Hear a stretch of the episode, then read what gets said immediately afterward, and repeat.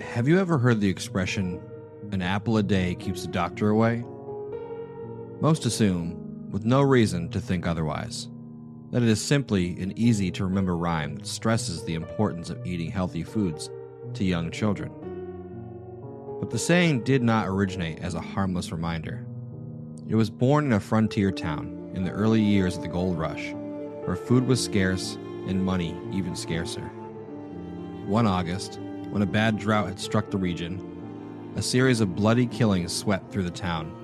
Every night, a single house would be broken into, and anyone who saw the invader would be swiftly, brutally slain. Nothing was ever stolen except for a few scraps of food.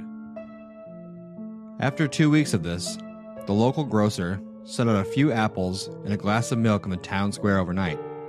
He then hid in the tower of the church, hoping to catch a glimpse of anyone who came by.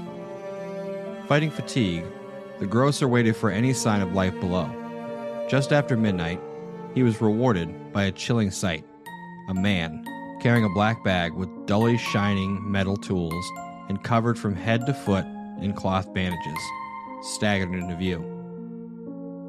He paused at the sight of the apples and milk, then whipped his head around, as if looking for someone who dared to patronize him.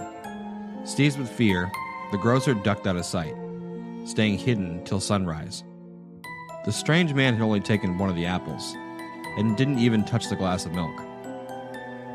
No houses were broken into, and no one was killed. For decades, the town continued to place an apple or two every night, even long after a single apple stopped disappearing.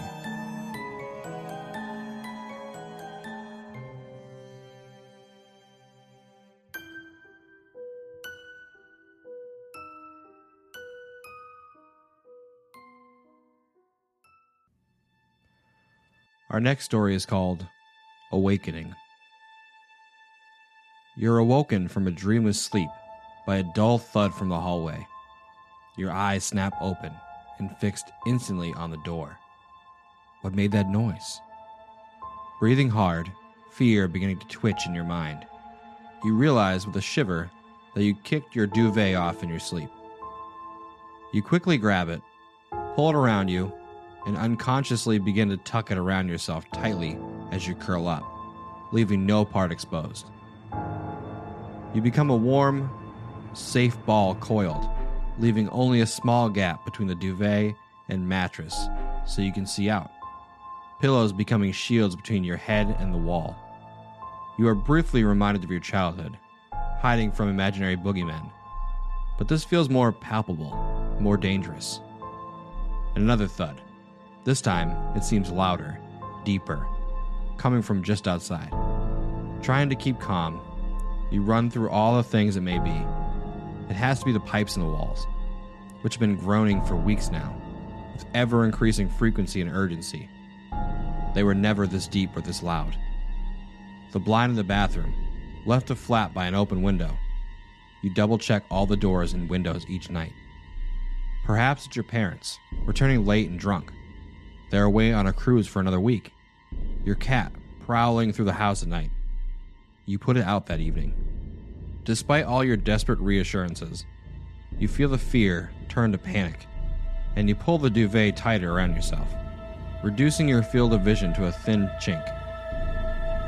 Another, the loudest yet, just inches from your door.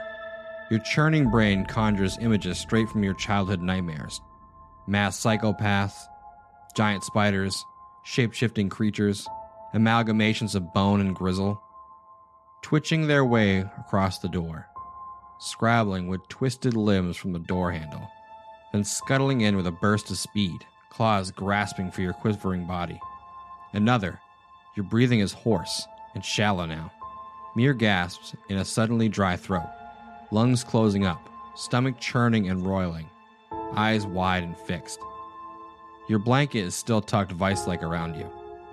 Your body pinned underneath its futile protection. Just inches of cotton between you and whatever it is to burst in. Eyes burning, talons gleaming dully to claim its prize.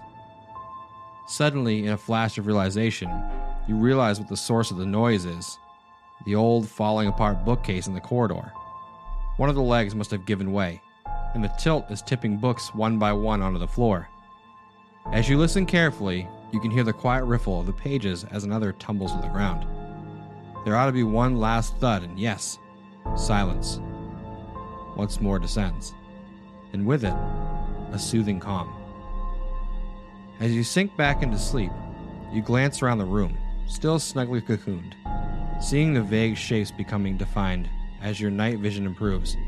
Your desk, chair, and television all emerge out of the muck, imposing good, sane reality on the void of night.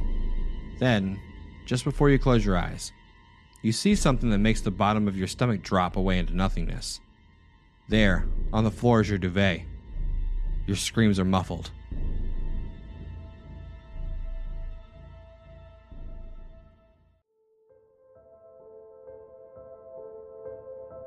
Thank you for listening, and I hope you enjoyed the story. Big thank you to the author for creating such an interesting and genuinely creepy experience. If you enjoyed the video, please subscribe or follow for more videos just like this one. If you'd like to support the channel, you can check out my Patreon link in the description below and know that I genuinely appreciate it. Follow me over on Twitter at podcast underscore fear or Facebook at fear the podcast. Thank you again for listening to the story, and until next time, always remember to face your fears.